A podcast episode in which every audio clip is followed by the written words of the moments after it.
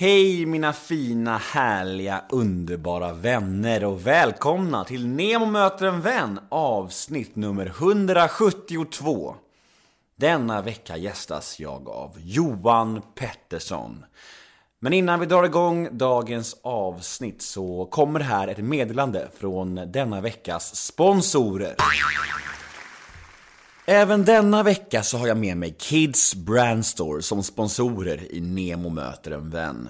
Och förra veckan så nämnde jag att jag var lite extra stolt över att vara sponsrad av just Kids Brand Store. Då Peter Markstedt, som är en riktig Bajen-legend är en av grundarna. Tillsammans med Mikael Arnorsen startade han Kids Brand Store. Mikael, som tidigare jobbat i IT-branschen i 20 år och innan dess ägde en egen godisbutik redan som 19-åring. Ja, hör och häpna. Riktiga entreprenörer bägge två med andra ord. Och det är vi glada för eftersom vi nu får vara med dem i Nemo möter en vän. Och glöm nu för guds skull inte Instagram-tävlingen. Ta en bild på dig själv, en anhörig till dig, eller vem som helst som tycker har en skön stil och använd hashtaggen BrandMeUp18. För då har ni en chans att vinna 3000 kronor hos Kids Brand Store. En vinnare dras varje månad och läggs upp på kidsbrandstore.se. Och för att vara med i tävlingen så måste ni ha en öppen Instagram-profil. Glöm inte det. Lycka till och stort tack till Kids Brand Store. Mm. Men innan vi börjar episoden så vill jag prata lite om livepodden som äger rum om endast tre veckor. Ja, mindre än tre veckor faktiskt. Och det är ju den 17 mars på Pet Sounds bar i Stockholm. En bar på Södermalm i Stockholm. Och eh, sist jag kollade så fanns det 11 biljetter kvar tror jag. Så de är alldeles strax slut och de finns på biletto.se. Och det blir alltså jag, Filip Berg, Carolina Gynning och Jakob Eklund. Och konferencier blir Camilla Fogelborg, komikern. Så ja, jag hoppas vi syns där. Det kommer bli en grym kväll och eh, jag tror inte ni vill missa det här för det kommer bli... Livepoddarna är ju fantastiska liksom. Det är så jävla härligt att träffa er lyssnare och det blir alltid en minnesvärd kväll liksom. Så gå in på biletto.se, sök på Neo möter en vän. De kostar 150 kronor styck och de är alldeles strax slut. Så jag hoppas vi syns den 17 mars, lördagen den 17 mars, på Pet Sounds bar i Stockholm klockan 19.00. Men dagens podd då, Johan Pettersson. Mm. Komiker, vad ska man säga mer? Eh, han har även regisserat, han är ju skådespelare, programledare, mångsysslare helt enkelt. Och eh, Johan är nog en av de människor som jag har skrattat åt mest i mitt liv. Han är, han är verkligen en personlig favorit och eh, det var därför väldigt speciellt att träffa honom. För att han har alltid varit med oss i min familj och mina syskon och mina föräldrar. Alla vi älskar Johan. Så det är så jävla kul att jag fick träffa honom till slut. Eh, jag hoppas ni kommer gilla det här också, för för mig var det verkligen en, eh, det var en speciell podd helt klart. Så ja, jag hoppas det kommer höras att, eh, att det var speciellt.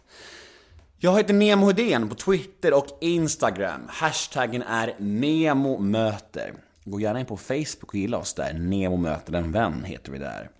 Har ni några frågor och önskemål gällande podden eller mm, vad som helst?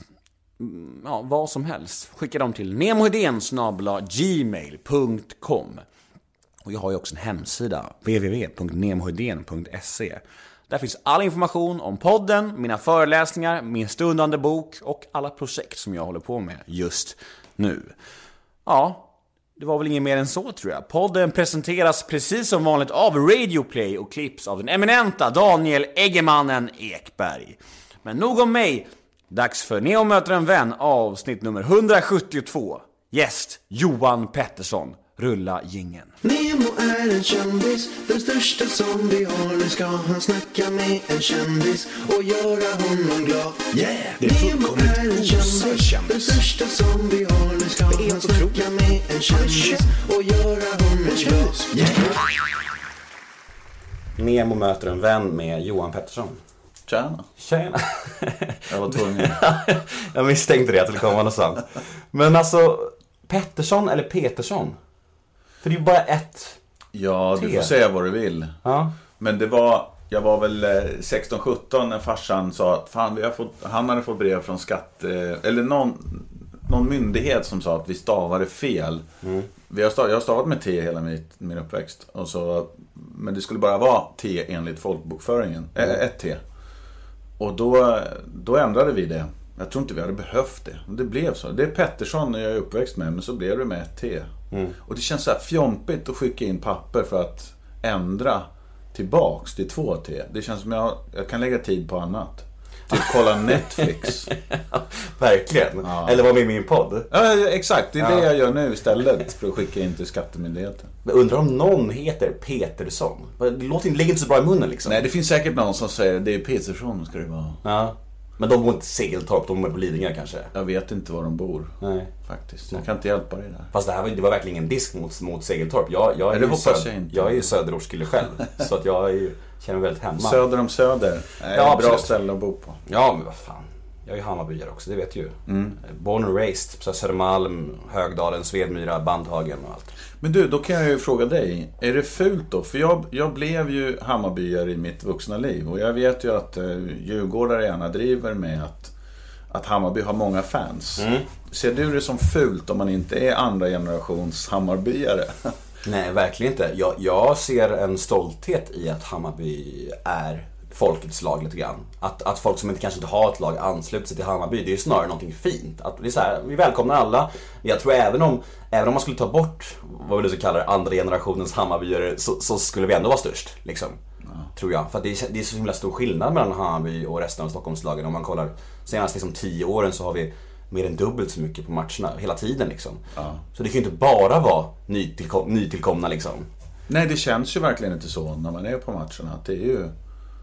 De flesta är ju... eh, Den absoluta majoriteten är ju sen generationen tillbaks. Men hur, varför blev du, eller hur kommer det sig att du blev Hammarby? Nej men det var ju tack vare kaffebärs. Var det? Ja. Och då började vi ju... Vi, vi, vi tog ju oss an kulturen, själen. Och så gjorde vi en, en variant av det. Men det var, då fick vi hänga med Hammarbyare och med... Jag träffade Kenta och Billy och... Eh, Kennedy. Och Kennedy, som är från Södertälje, som jag också är från. Så jag följde ju hans, hans farsa spelade ju fotboll när jag växte upp i Södertälje. Okej. Så att där, nej men det, det, det bara föll på, på plats när, när vi skulle porträttera Hammarbys anda, eller andan, med en, en humortwist då. Så föll jag för det. Jag tyckte det var så Och jag, första gången jag läste kaffebärsmanuset så var det så här. Det här är ju ingen sketch. Det här är ju så jag växte upp. Liksom. Tjena, vi tar en bärs. Så vi skiter i att prata om det jobbiga så tar vi en bira istället. Ja. det var, så att jag kände mig hemma där från början. Och sen, sen, sen uppskattade liksom Hammarby, ledningen där uppskattade vi blev väl bemötta. De tog det så väldigt bra. Det tror jag ingen annan klubb hade trott att vi drev med deras klubb liksom, när vi gjorde det. Så att vi fick ett fint bemötande från klubben också. Så det var bara föll på plats. Jag blev kär i Hammarby. Det är intressant det där med att, med, om man ska kalla det driva eller vad man nu gör. Jag tror att man kan driva med nästan allting, bara man gör det med kärlek liksom. Jag pratade med, med, med Fredde då, Fredde Granberg om det här med Ronny Ragge och att, att det var ju också ett driv med den kulturen, men det var ändå med kärlek och då, då kommer man undan med det. Det är ju inte elakt och Café Bärs var inte heller elakt. Nej, jag tror man känner om man är på deras sida eller inte. Eh, Det går att göra det, men sen tror jag det är personligheter också. Jag, jag ser inte mig själv som en elak person, så jag vill inte göra det elakt. Vissa parodier jag har gjort kan liksom gränsa till elakt, men, men eh, jag, jag, det är inte min intention. Min intention är att vara rolig. Vi kommer komma till Café Bärs och allt det där, men, men eh, alltså jag tycker det här är så jävla kul att få träffa dig till slut. Ja, vad roligt. Alltså på riktigt, jag, jag, jag skrev det här. Johan Pettersson, Sveriges roligaste människa. Jag tycker det på riktigt. Har du träffat alla? Ja, ska jag räkna upp några, några jag har träffat? Jag har träffat Johan Rheborg, Schyffert och alla de här liksom. De har jag haft med här. Och jag tycker att du är...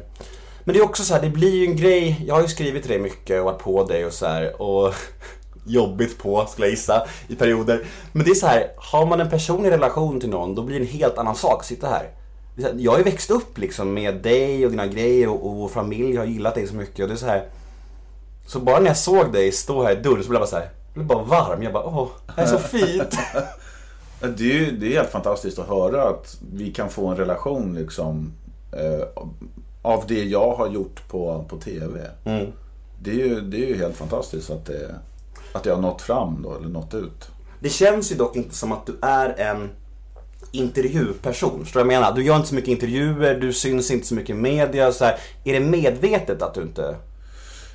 Jag tror att det, det ena, jag, jag Nej, jag, jag, jag är inte en intervjuperson om man ska kalla det för det. Och då, när jag då inte syns i intervjuer så, så blir inte det ett hjul som snurrar. Liksom. Så att jag, jag har lätt att hålla mig undan för intervjuer. Jag blir inte nerringd om man säger så.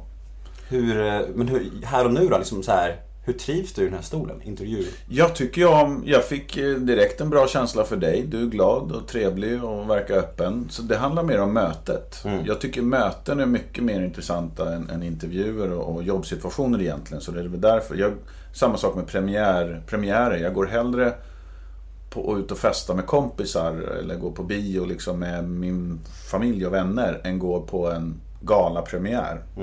För att det ska vara... Jag, ja, jag, om jag tittar på mig själv, jag får inte ut något av det. Liksom. Nej. Jag får mer ut av att träffa. Så att nu när jag träffar dig och jag tycker du verkar trevlig så blir det ett möte snarare än en intervju. Och så får man väl ändå säga grattis i efterskott va? Du fyllde år häromdagen, gjorde du inte det? Ja, jag fyller år eh, 10 februari. Ja. Så det är ganska nyligen. Ja, hur... eh, Men det var ju det var en 49 va? Ja, det, fylla år blir mer och mer abstrakt tycker jag. Det är, julafton är mycket tydligare. Liksom. Där alla siktar mot samma mål. Man pyntar liksom, och alla gör det tillsammans. Men fyll, det jag vet inte, jag tycker det är lite ensamt sådär fylla år. Det är inte så jävla... Vad gjorde ni? Eller gjorde, firade du någonting eller? Ja, jag gick och käkade med mina föräldrar, familjen och föräldrarna. Det är perfekt nivå på det. Och så min familj firade mig med frukost på sängen också. Mysigt. Ja. Okej, ja men då, då kör vi igång på allvar. Hur skulle du säga, hur är dagsformen? Hur mår du just idag? Och hur ser en vanlig dag ut för dig just nu? Eh, den är, det är liksom på eller avläge. Just nu är jag i, i, på, eh, i avfas kan man säga. För att jag har precis spelat in en ny serie för Kanal 5 som har premiär snart, 25 februari.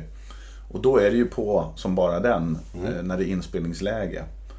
Och, då, och sen blir det verkligen av när det är av sen. För då är det lite väntan på hur går det? Liksom, hur blir mottagandet? Ska vi göra mer av det eller ska vi titta efter något annat att göra? Så att just nu är jag precis, vi har fortfarande lite senare att spela in. Så att jag är mittemellan på och av. Om man säger så. Men trivs du när det är full rulle? Ja, det gör jag. jag tycker, och det är samma sak där. Jag tycker framförallt om när man liksom är i ett sammanhang. Eh, TV-branschen är ju sånt att det är ju sjukt lösningsorienterat. Att man ställs inför problem varje dag. Man ska hinna med saker och ting. Och är det här roligt eller inte? Och så jobbar man en, en grupp, jobbar tight med att se till att fixa det. Det tycker jag är det, är det absolut bästa med det jag gör. Mm. Vi kommer komma till den nya serien. Eh, vi ska hinna med allt tänkte jag här idag. Vet du? Men jag tänker att vi ska ta det lite från början och eh, Södertälje. Mm, Nykvarn. Nykvarn, bestämt. för att vara exakt. Utanför en liten villa, getto utanför Södertälje. Hur var det att växa upp där på 70-talet? Vad var, hur var det? Eh, vi flyttade dit 78. Då hade jag redan bott i Malmö och Trollhättan. Så jag hade haft liksom olika... Jag var ganska van vid att flytta vid det laget. Så den flytten var inte så jobbig. Eh, men det var, det, nej, det var stabilt. Liksom. Jag kommer från en stabil bakgrund och eh, liksom Nykvarn var, det var idrott. Eh, jag höll på med lite med teater också. För att antingen så var det idrott och kröka. Eh, eller så var det liksom teater eller den lilla kultur som fanns där ute då. Varför är, var det idrott och kröka? Det borde vara teater och kröka tänkte man nästan. Nej, nej. Den kombinationen kom senare när man blev äldre. Men om vi pratar... Jag ska inte säga vilken ålder jag var i för att nu är man bättre på att ta hand om sig. Eh, De flesta i alla fall. Eh, Men jag, det var det, det är ganska tidig. eh, Mycket alkohol i tidiga år var det. Generellt tycker jag mer på... Det här var 80-talet och mitten, slutet 80-talet. Var du även tidig med puberteten och sånt också eller? Det tror jag inte. Det har jag ingen minne av.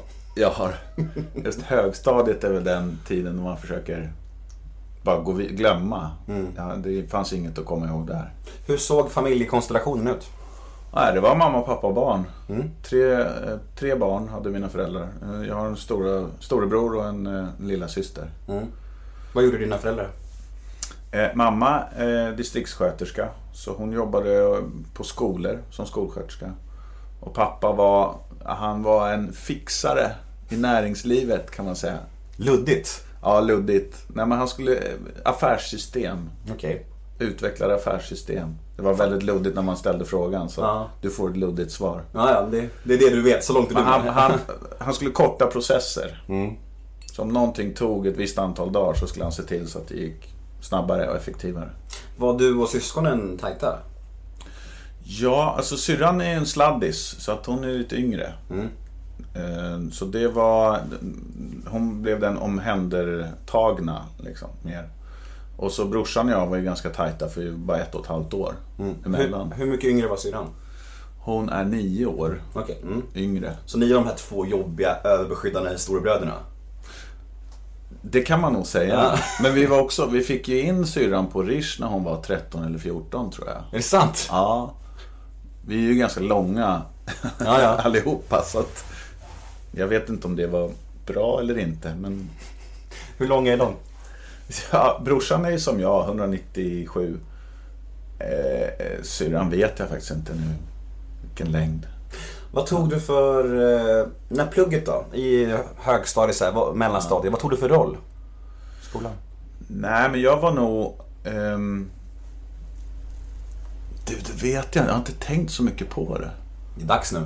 Ja, men jag höll ju på både med idrott och teater. Så att jag, var, jag kunde, hade liksom, kunde både hänga med moppegänget, liksom, och det var då festgänget. Det är svårt att veta idag kanske vilka det var. Och sen eh, med, med teater som väl fanns en risk att se som töntigt av det här lite tuffare gänget. Men, men det, är också, det kan vara fördomsfullt av mig, för de kom också och tittade, det här tuffa gänget då. Eh, som var min, min brors generation, några stycken där som tyckte att det var roligt att någon gjorde något annat. Tror jag. Nu lägger jag ord i mun på dem. Men nej, jag tror jag var, jag, jag var inte, jag stack inte ut särskilt mycket. Jag, jag gled nog mest runt och jag var inte ett hot för någon. Och det, det är väl det bästa sättet att ta sig igenom högstadiet, att glida. Och sen hade jag ju brorsan där i alla fall när jag gick i sjuan. Då hade ju han sitt gäng som gick i nian då. Så jag hade... jag Så jag backade upp dig när... Ja, men jag hade ju beskydd liksom. De visste ju, alltså folk som är utsatt eh, svagare för saker, det finns ju alltid, det finns ju fortfarande. De tror jag visste att jag hade den backupen. Liksom. Hur var det här, socialt då med kompisar och tjejer och så här? Hade du lätt för dig? Nej, tjejer var, det var sent. Det var inte, jag, jag fick inte grepp på det där riktigt. Jag, jag trodde att jag var för snäll, men det är också så här, vad, vad, vad betyder det liksom? Jag var inte särskilt framåt. Nej, blyg? Blyg, jag vågar, jag vågar inte göra bort mig. Det Nej. var väl det med, tappa ansiktet.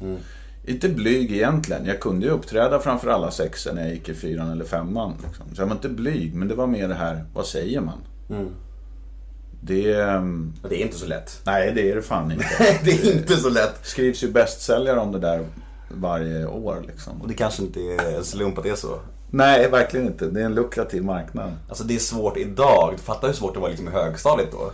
Ja, men nu, hur svårt är det idag? Nu, jag har inte testat det själv, men appar som Tinder och så, där du bara du väljer ett face och sen ska du, kan ni, det är ligga-appar. Ja, men det intressanta med det, jag, jag har, min, jag har en, en liten period av tindrande eh, bakom mig förut. Och då är det ju så här att Visst, du kan absolut hitta någon som vars intressen och egenskaper stämmer överens med dina och du gillar utseendet.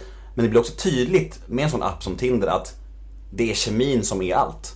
Jag, jag har träffat många tjejer som, okej vi passar ihop så här, vi gillar samma saker, hon är jättevacker. Men när man träffas, det finns ingenting där. Nej. Man klickar lite humor, du vet, allt det där, all, den biten stämmer inte och då, då finns det ju ingenting. Så det är bara en ligga-app, det är inte en relationsapp. Skulle du säga, om du recenserar. Ja, ja, det skulle jag fan säga. Det är en app för folk som är Ja, vill ha bekräftelse och ytliga snabba kickar och ligga och härja runt. Jag, jag tror inte att man hittar sin eh, livspartner där. Men det är klart det finns undantag. Så Men då är den ju kanon för en, eh, en 16-17-årig kille som ja, verkligen. testa. Tänk om man har haft Tinder när man gick i gymnasiet, alltså, eller högstadiet eller? Använder man det? Vet du det? Jag ska ringa, min, jag ska ringa mina 16-åriga kompisar bara. That's weird. Ja, Verkligen. Vi ska snacka om dem sen lite senare. Ja.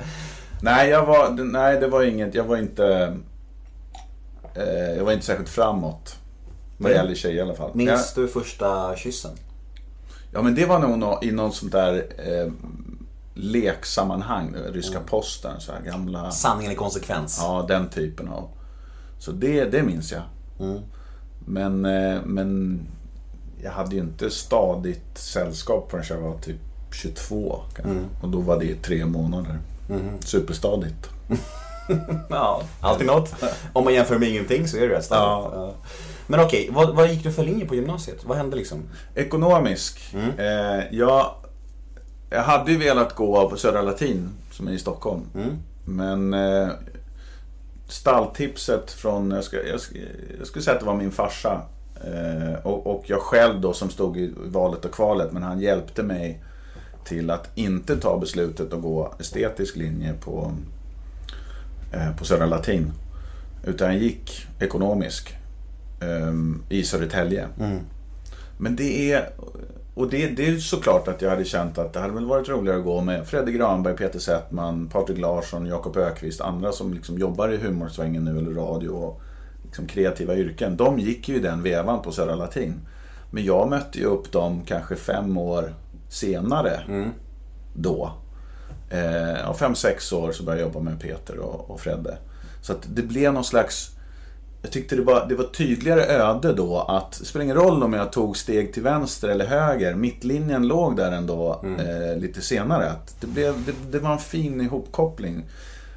Att jag faktiskt träffade dem som jag skulle och och jobbat med dem som jag skulle ha gått i, i parallellklass eller något klass över, någon, någon årskurs över eller under. Så, så jag tycker inte alls att det var fel eller... Ett tag så kände jag att, men vad fan, jag gick ju, jag gick ju fel. Jag borde ha satsat från början. Men sen, jag har varit ute och då har jag jobbat, jag pluggat lite i Lund. Eh, jag var inskriven på kurser i alla fall, jag tog några poäng. Eh, och jag har jobbat, jobbat på bank eh, och jag har varit på hotell. Så jag har haft liksom, jag har haft anställningar i andra branscher och serviceyrken och gjort annat än bara TV. liksom. Men när du, liksom, när du pluggade ekonomi och när du var på bank och när du flängde runt här de här åren. Vad, hade du en dröm om humor och TV då? Eller var det bara att jag tar det som det kommer lite grann? Nej, jag hade, det fanns nog en, en dröm, men det var helt omöjligt för mig att se hur jag skulle förverkliga den. Jag tror jag ringde till något produktionsbolag, det fanns ju inte så många då, det här är tidigt 90-tal, och sa att hur gör jag om jag vill jobba? Och då var det inte att vara skådespelare eller i programledare, utan det var mer in i den branschen. liksom. Men det var helt omöjligt att, att äh, veta. Nu, nu finns det ju många media, eller liksom, eh, utbildningar som man kan gå och sen göra praktik. Och liksom det finns, eftersom det finns fler tv-kanaler nu ändå och det finns fler produktionsbolag. Så det finns ju en praktikantmarknad som är gigantisk. Eh, som kan vara ett första steg in i branschen. Men vad hände då? Hur, hur halkade du in på ett bananskal? Eller vad Det hände? liksom? var ett bananskal, men jag tror ju också att det var menat. Liksom. För att så skör, så tunn kan inte den tråden vara. Men det var väldigt... Det var en, en barndomsvän till mig som när jag var höll på att leta, jag skulle bli lärare tror jag hade bestämt mig för då. Jag hade jobbat som vikarie på min, där min mamma var skolsköterska då, i Nykvarn. Kände att nej, men det här är något för mig. Men då hade en kompis hört till mig eh, att de sökte folk till en TV, ett tv-program som programledare. Och det här var, det var på Radio Stockholm. Och det hade gått ut på text-tv som var då innan internet. Nu snackar vi retro här. Nu snackar vi retro. Det finns ju kvar. Man kan Ja. gå in där och, och läsa eh, fotbollsresultat och annat fortfarande.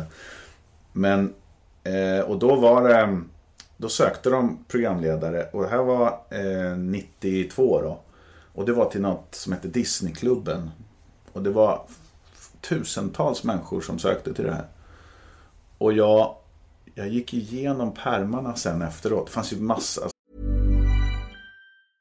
Hey, I'm Ryan Reynolds. Recently, I asked Mint Mobile's legal team if big wireless companies are allowed to raise prices due to inflation. They said yes. And then when I asked if raising prices technically violates those onerous two year contracts, they said, What the f are you talking about, you insane Hollywood ass? F- So to recap, we're cutting the price of Mint Unlimited from $30 a month to just $15 a month. Give it a try at mintmobile.com slash switch. $45 upfront for three months plus taxes and fees. Promo rate for new customers for limited time. Unlimited more than 40 gigabytes per month. Slows. Full terms at mintmobile.com. Så, hur många pärmar som helst på folk som hade sökt. Och så läste jag, jag hittade min ansökan i det här när jag liksom reflekterade över hur jag kom in i branschen. Men eh, då, då skickade jag in ett brev och då skrev jag det som att det var mina föräldrar som skrev in. Eh, De beskrev mig liksom. Vår son skulle vara perfekt. Något Ja. i den stilen. Och det, det vet jag att hon som läste de här, hon, hon reagerade lite på det. Men, och sen hade jag skickat in en sån här en passbild som var du vet, en och en halv gånger en och en halv centimeter. Inte för att det var mitt utseende som gjorde att jag fick jobbet. Men det var också så här, alla andra hade skickat in A4-ark. De hade liksom förstorat upp sina bilder. Ehm, Så det var också en sån grej, så de bläddrade, för de såg inte ens att det fanns ett foto. För det var en del av det, liksom, hur man såg ut. Eh, och, eh, men sen, sen blev det provfilmningar i ett antal dagar. Och så fick jag det jobbet av de här tusentals sökande. Det är så intressant, för jag minns ju det här programmet. Jag var sex år gammal när det gick eh, och, såg det slaviskt. Och det är så intressant att alla ni tre, du Eva Röse, Alice Bah, Alice Bah Kuhnke heter hon förut idag. Att ni tre var det programmet och att ni tre är lika högaktuella och lika kända, eller ännu större, idag alla tre. Det är märkligt. Ja, jag har inte tänkt på... Jag, jag, jag kände ju på... Både Eva och Alice var ju naturkrafter redan då. De hade ju ett driv som jag... Jag ska inte säga att jag saknade det, det var bara såg inte ut på det sättet. De var väldigt tydliga med att de, de var ambitiösa och verklig framåtrörelse. Jag var lite mer tillbakalutad. Det stod det på min polaroid. Eh, första feedbacken på castaren, då står det lång. Eventuellt för lugn. det var min första recension. Och det var så här lång, är det bra eller dåligt? Eller? Vad, vad är det för värdering i det? Jag vet inte. Och Jag, sen jag tycker han är lång. Ja, men grejen var att nu, eh, och då var ju tv-formatet var ju ändå lite mer fyrkantigt. Nu är det ju 16.9 letterbox och då var det ju, då kunde man ju vara lite längre. Det fanns ju plats. Ja, ja. Men scenografen sa ju det när vi gick in i tv-studion första gången, Studio 2 på SVT, att eh, fan vad lång han är. Det var det första hon tänkte på också med scenografin.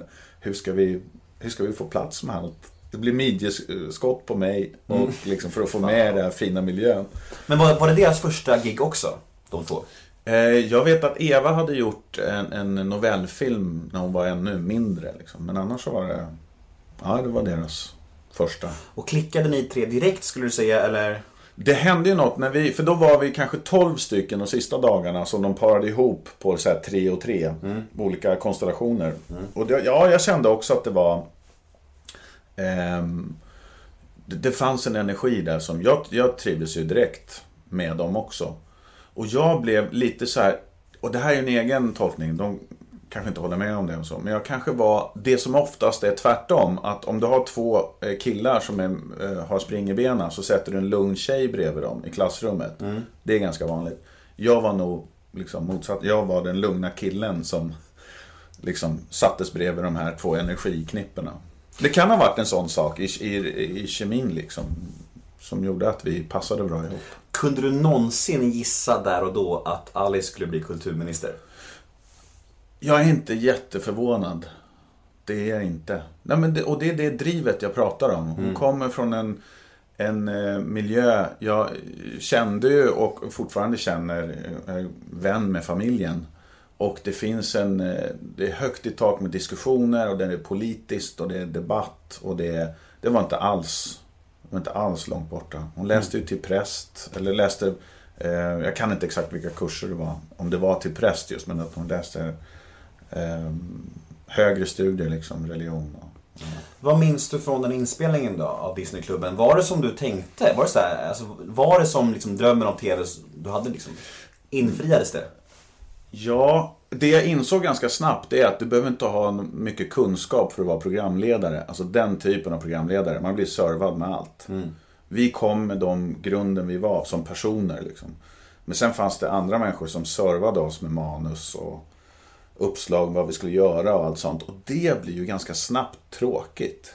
Tycker jag. Och, och det, jag ska inte tala för dem, men jag, jag, som jag minns det så var det det för Eva Alice också. Att vi ville ju tidigt liksom vara med och bestämma vad vi skulle säga och vad som skulle göras.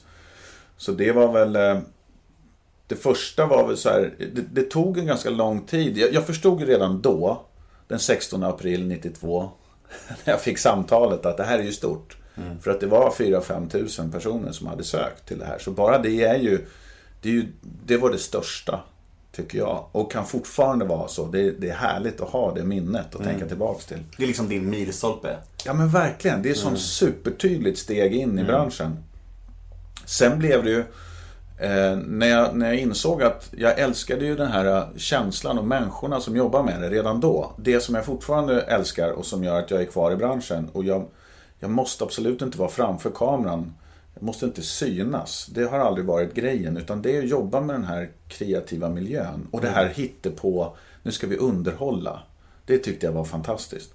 Så jag började ju eh, jobba redaktionellt efter det här. När, när Eva kom in på eh, scenskolan och Alice började jobba. Hon gjorde ju sin karriär som programledare då, Söndagsöppet och sen TV4. Så, så började jag liksom på en mer gräsrotsnivå.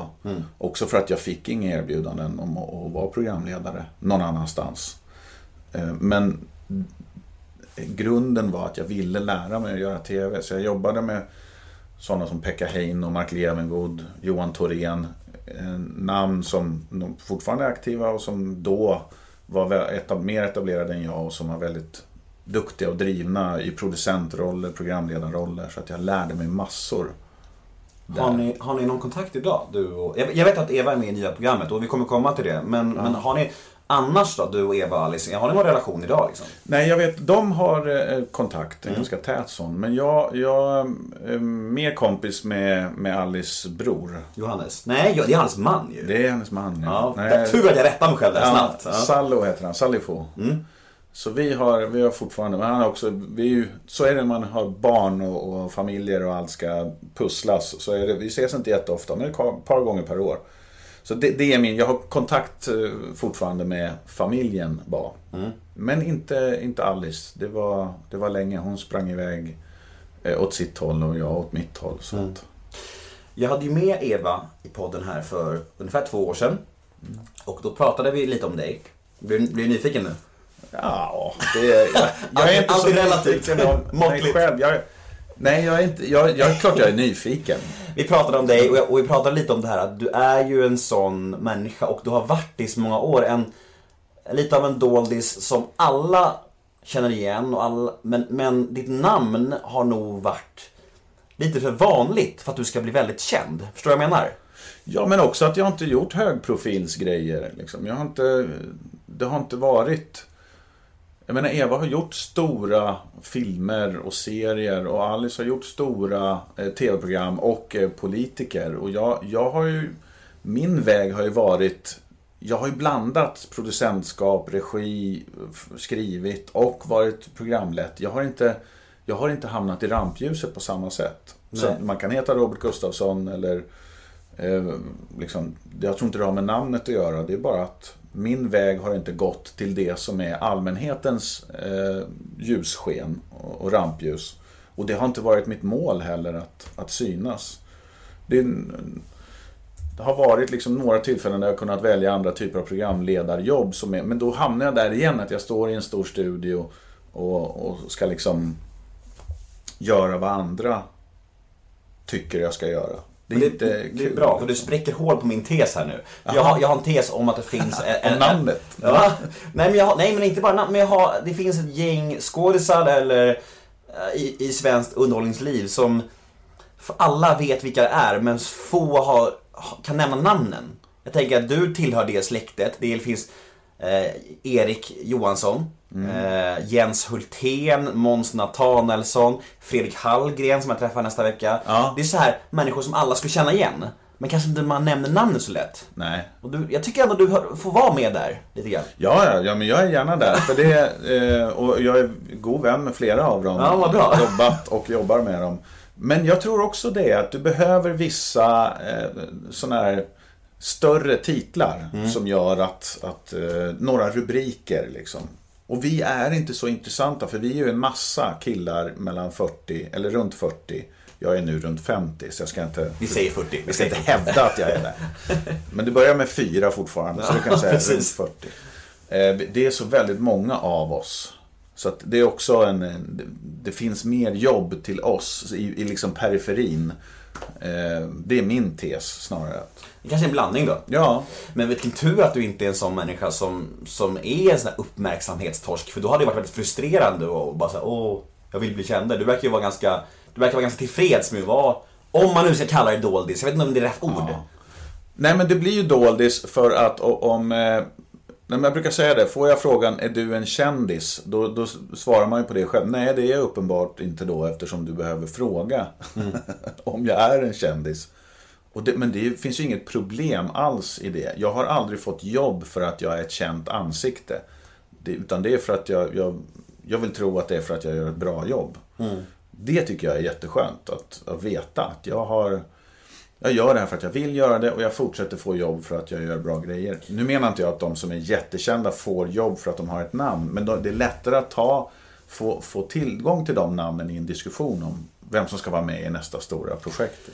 Det var lite det jag och Eva pratade om, att, att eh, du har varit med så pass länge och när jag poddade med henne, jag tror då var du som mest uppe i, i Partaj eh, och, då, och det kändes som att Partaj ändå var någon slags eh, kommersiellt eh, stor genombrott för dig. Att det var där det blev folkligt på något sätt, nästan.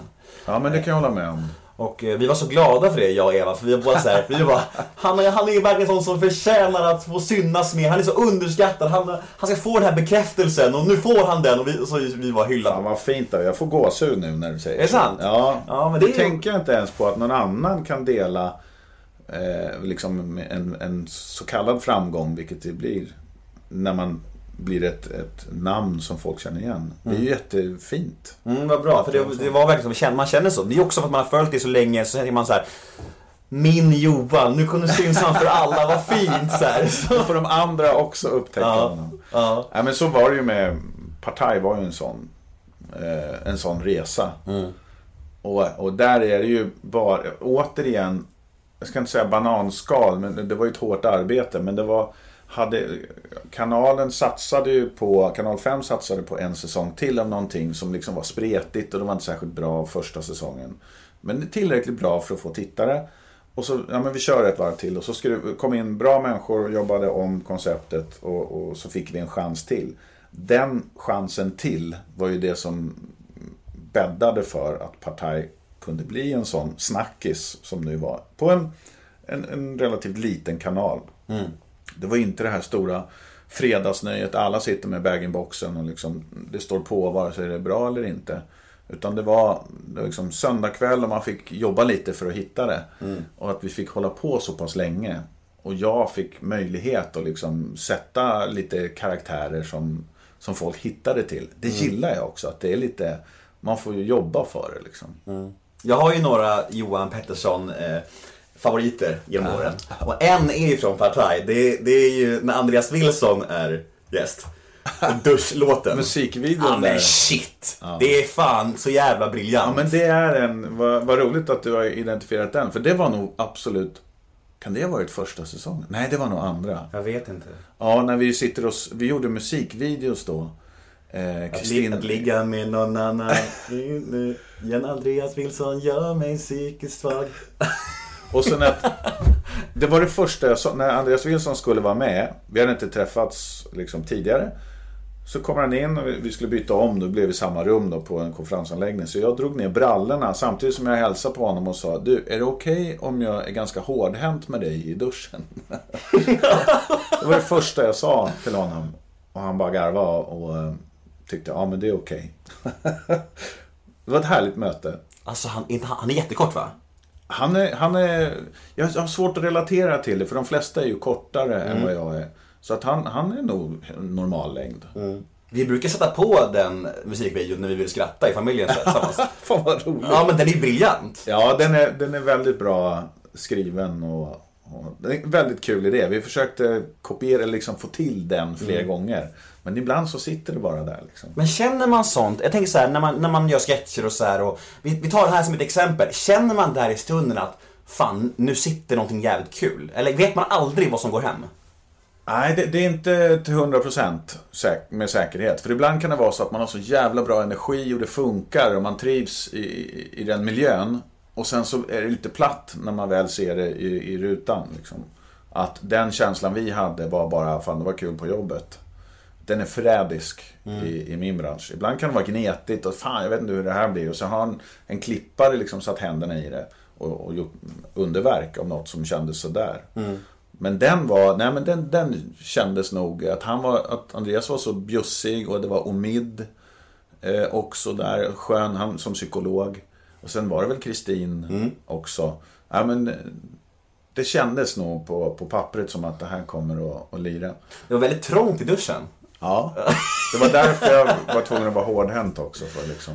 Jag vill fan tipsa mina lyssnare om den. Gå in, gå in på YouTube och sök på eh, Partaj Andreas Wilson, eh, musikvideon där. Den är, jag tycker att det är så briljant alltså. Så, Vi ja. gjorde någon med Alexandra Rappaport som blev ganska bra också. Jag kommer inte ihåg exakt vad det var.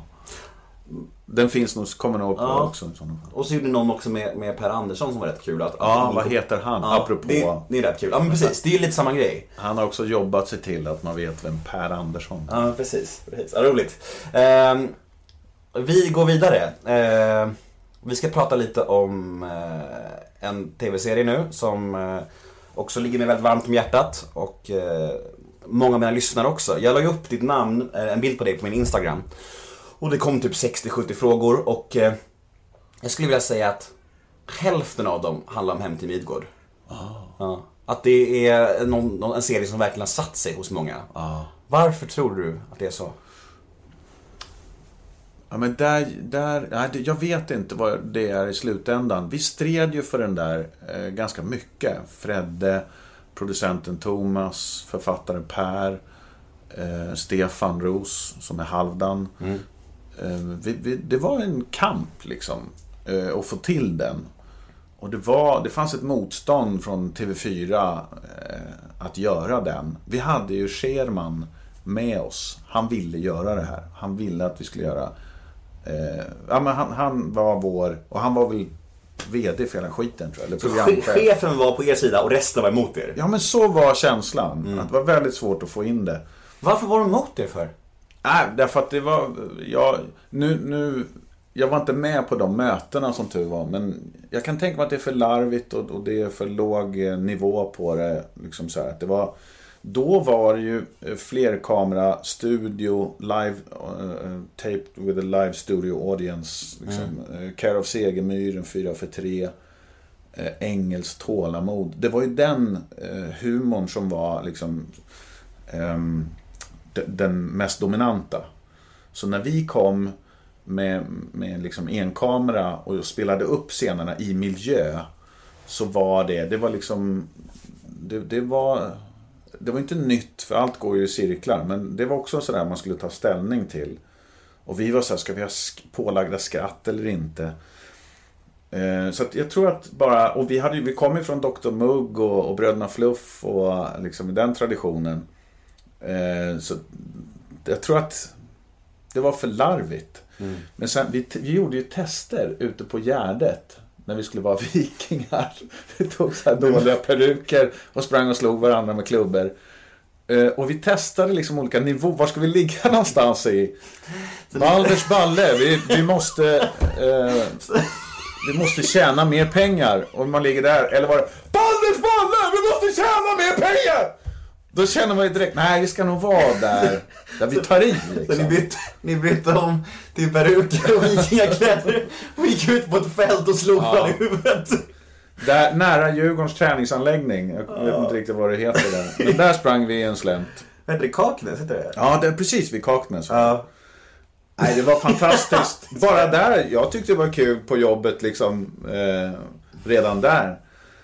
Men fan, det var ju en kämpig tid då alltså, att få ihop det ekonomiskt. När vi, vi gick ju all in allihopa. Förutom Markoolio som nu, Marco hade ju sin liksom, musikkarriär. Men vi andra som skrev Det var nästan som man pantsatte liksom sin, eh, sin ekonomi och sitt... Vi, vi höll ju på med det här något år och utvecklade och jag hade ju ingenting annat. Och vi lät skäggen växa. För då, då sparade vi in på... Och man slapp liksom limma skägg. Så vi hann ju odla. Det är ju våra egna skägg där, jag Fredde och Stefan också. Även om han har klen skäggväxt. så så det var, det var så väldigt känslomässigt, det projektet. Att vi, vi slet för det liksom. Men blir det inte en extra kick då när det går igenom och när det Ja. går bra? Jo. Men det var också...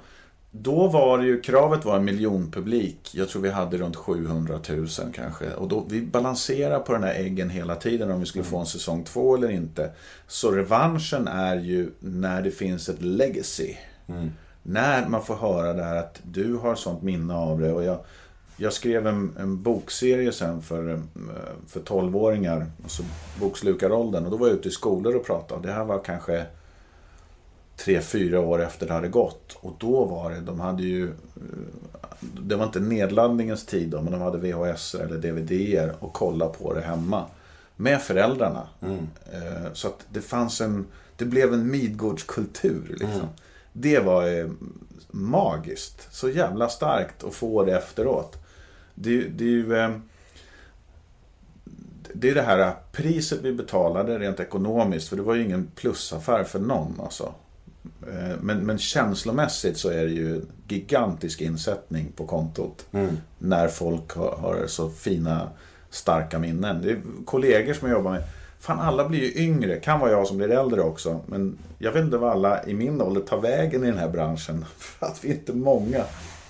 Eh, Men eh, de yngre jag jobbar med liksom runt i 30-årsåldern som har liksom Hem till Midgård minnen. Det, är- det är ju eh, det är väldigt många.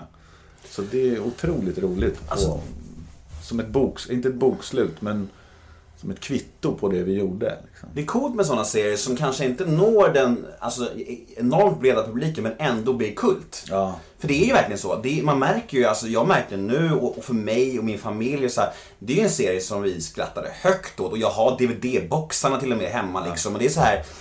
Och, och karaktären Runar är ju liksom Alltså det är så jävla spot on. Det är, så, det är den bästa karaktären som finns. Jag älskar Runar och det är så här, jag måste, jag vill veta allt om Runar. Hur kom Runar till? Nej men det var, det var ju så vi skrev det. Vi, vi gjorde det lite så att det passade oss också. Eh, vi, vi, vi visste vad vi skulle göra. Liksom. Jag tror det var... Och han är inte jättelångt ifrån Kapten Filling. Jag vet inte om du har sett dem. Jo. Det är klart jag har, vad fan tror du? Nej men det här eh, puckot med stora hjärtat och, och liksom, det, har, det var ju min paradroll i många, i många sammanhang. Fredde sa det också, han bara Johan är ju jävligt bra på att spela korkad, jag, jag undrar varför. Han är så sjukt bra skådis, men han är ju supersmart. Ja, just det. Och det sa han faktiskt också, att du kan ju bli lärare sa han. Så det, Ja. det är både. Nej men jag förstår vad han menar. Jag, det var, jag, mitt första program som jag gjorde med Peter och Fredde var Sören, charmören Sören. Och det var också pucko liksom. Men hade en stor framåtanda och ville mycket. Och det, jag tycker att det, en, det finns en kärna i det som är svensk humor. Man blir ju en underdog. Om man är dum i huvudet så, så vurmar man ju lite för den personen. Om man samtidigt ser att det finns en strävan. För om du bara är puckad så är det så här, då finns det inte så mycket att tycka om. Men om du ser att den här människan kämpar ju lite över sin intelligensnivå. Så finns det så hej, man hejar på Stig-Helmer i Sällskapsresan och i, eh, ja, jag har inte fler exempel, men, men eh, Göta kanal. Eh, Alla de här som kommer från underifrån. Och det, Runar är en sån också. Han kämpar ju med sitt intellekt. Det finns ju inte där. Men han ger sig aldrig. Han är ju tecknad. Han ska ju ligga. Det är hans enda drivkraft. och, och, och dricka mjöd. Och vara med kompisarna. What's not to like?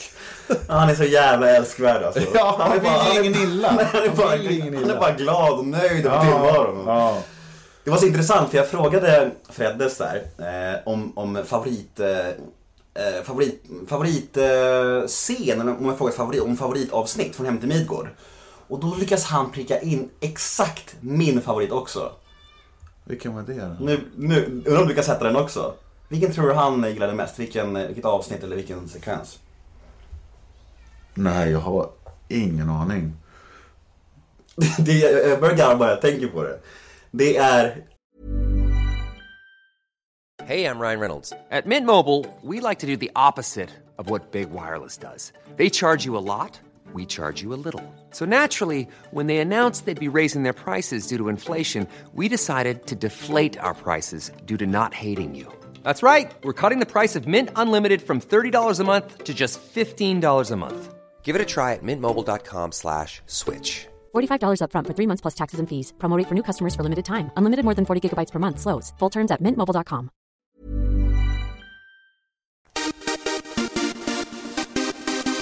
Du, är nya Sibylla-burgaren god eller? God! Epic! Ja, så kan det låta när man beskriver Sibyllas nya mäktiga burgare Epic Cheese and Bacon. Nu även med tryffelsmak. Välkommen in och prova. Ha det gott! Kom hem till mobiltelefoni. Prova obegränsad mobildata i vårt testvinnande nät för bara 99 kronor i månaden. Beställ på komhem.se eller ring 90 222. Kom hem, starkare upplevelser.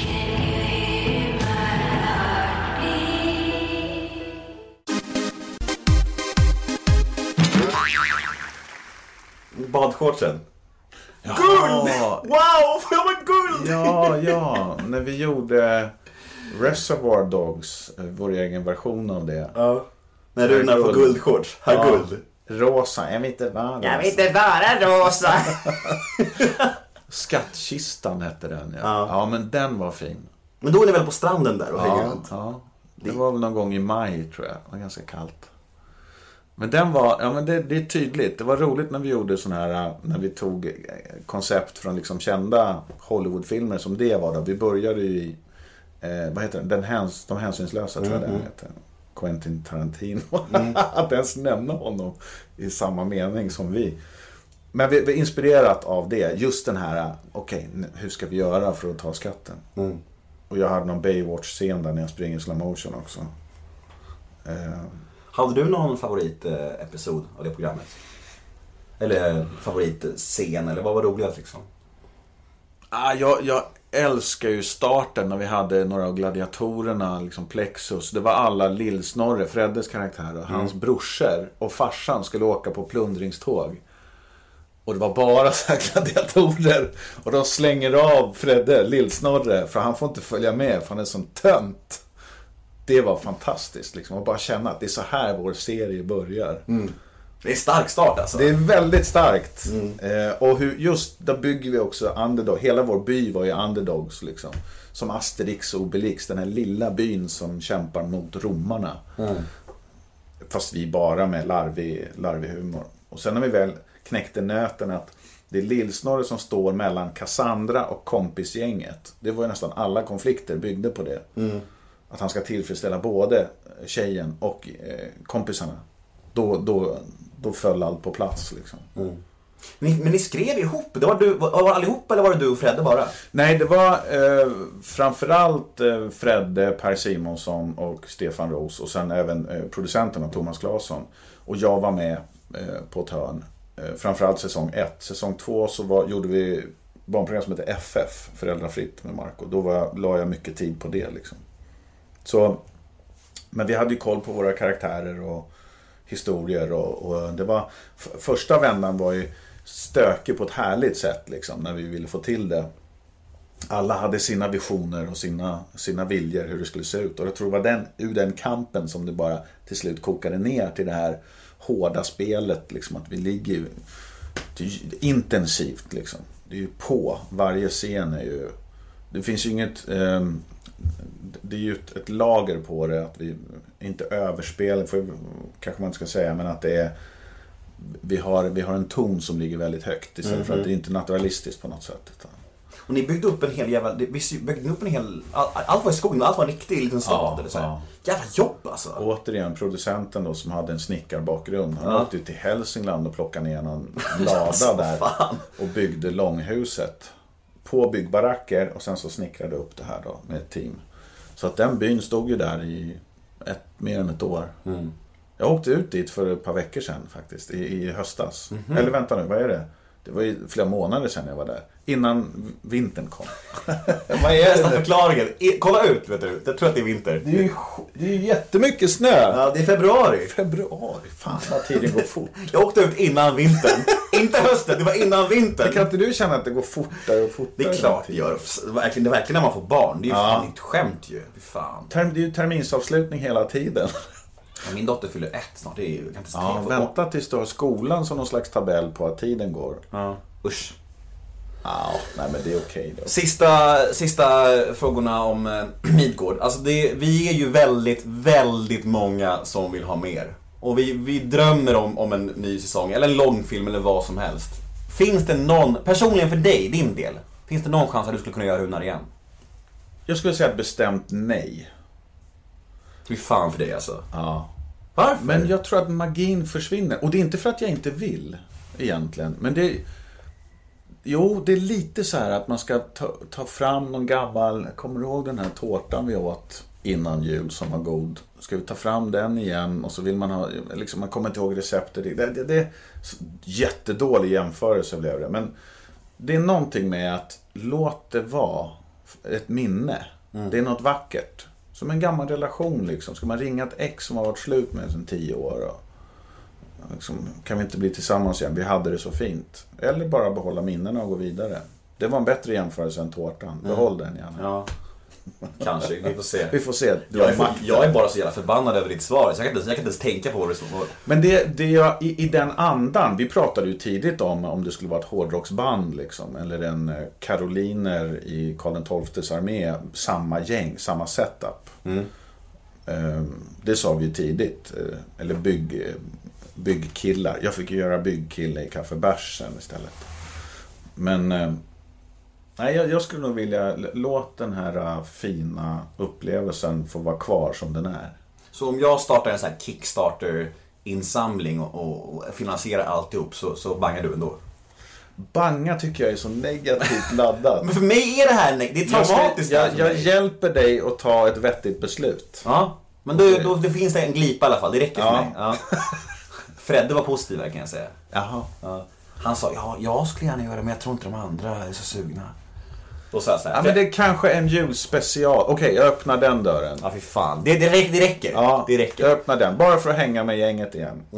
Och bara för att värma många hjärtan där ute. Inte det fint Ja, också? men jag vill, då, då blir också så här att om vi inte gör det på rätt sätt så kan det ju vara, ah, det där var ju inte så kul. Det var bättre att låta liket ligga liksom. Ett vackert lik. Verkligen. Runar är ju vackrast i hela världen. alltså jävla vackert. Jag älskar honom också. Ja, jag Vad fint att du gör det med. Jag förstår det. Eh, nu ska vi snacka lite om eh, kaffebärs. Jag som bajare eh, har ju det varmt om hjärtat såklart. Och vi pratade lite om det innan. Eh, och jag vet att du har fått svar på den här frågan många gånger. Det här med varför, varför du tror att det blev så stort. Visst, var det en känsla innan? För det, jag måste, det måste ändå vara så att Hammarby, är ju- eller visste du om hur folkligt Bayern var när ni gjorde det? Förstår du vad jag menar? Ja, ja, ja, det är klart att mm, jag kände till Bayern och kulturen. Att, det var, att det var folkligt, men inte innerligheten, alltså hur äkta det är. Det, det, var ju, det blev ju en lärdom. Eh, men, ehm, och, och sen så har den ju, sen finns det ju i Bayern det finns ju en sidokultur som inte har med fotboll att göra, även i Bayern liksom, med bråkstakar och idioter som kastar bangers eh, på premiären. Jag minns när första matchen på Tele2 liksom, när de står och kastar. Och då kommer ju riktiga supportrar och liksom bara vill slänga ut dem.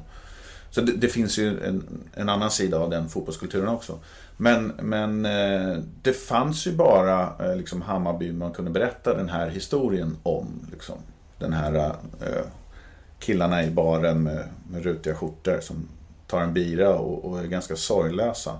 Eller framförallt inte vill gå in i det, det jobbiga med livet.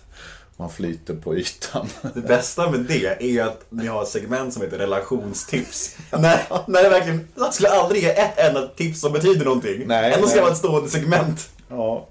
Ja, det verkar som att det Hasse Hanssons relationstips. Ja. Det är mycket så här. Det verkar som att ja, nu har din tjej berättat för att hon tycker du är jobbig. Ja, då kan man ju säga att då har hon fått göra det. Då tycker jag ni tar en bira och, och, och pratar inte mer om det här. Det är så jävla enkelt. Ja, tänk om det kunde vara så enkelt. Med livet överlag. Alla problem. Ja. Ta en bira. Så Jag, jag tror det var, för som sagt, när jag läste det första gången så var det så här, men jag förstår inte grejen, vad är skämtet? För det här är ju, det här är ju bara som livet liksom. Eller jag, jag kommer ju från den här kulturen. Eh, eller kultur, vad ska man säga? Mina kompisar liksom. Ehm, och då, men, men sen när, när vår regissör sa på plats, liksom, men säg tjäna varje gång ni ses, även om det är klippet efter. Som att det är första gången ni ses på dagen. Och så börjar liksom det här tjäna, tjäna. Och så, ja då ska vi gå över till relationstips. Tjäna, sa hon så. Tjäna. Då börjar det liksom, just det, det här är ju killar som inte vet hur man gör TV också.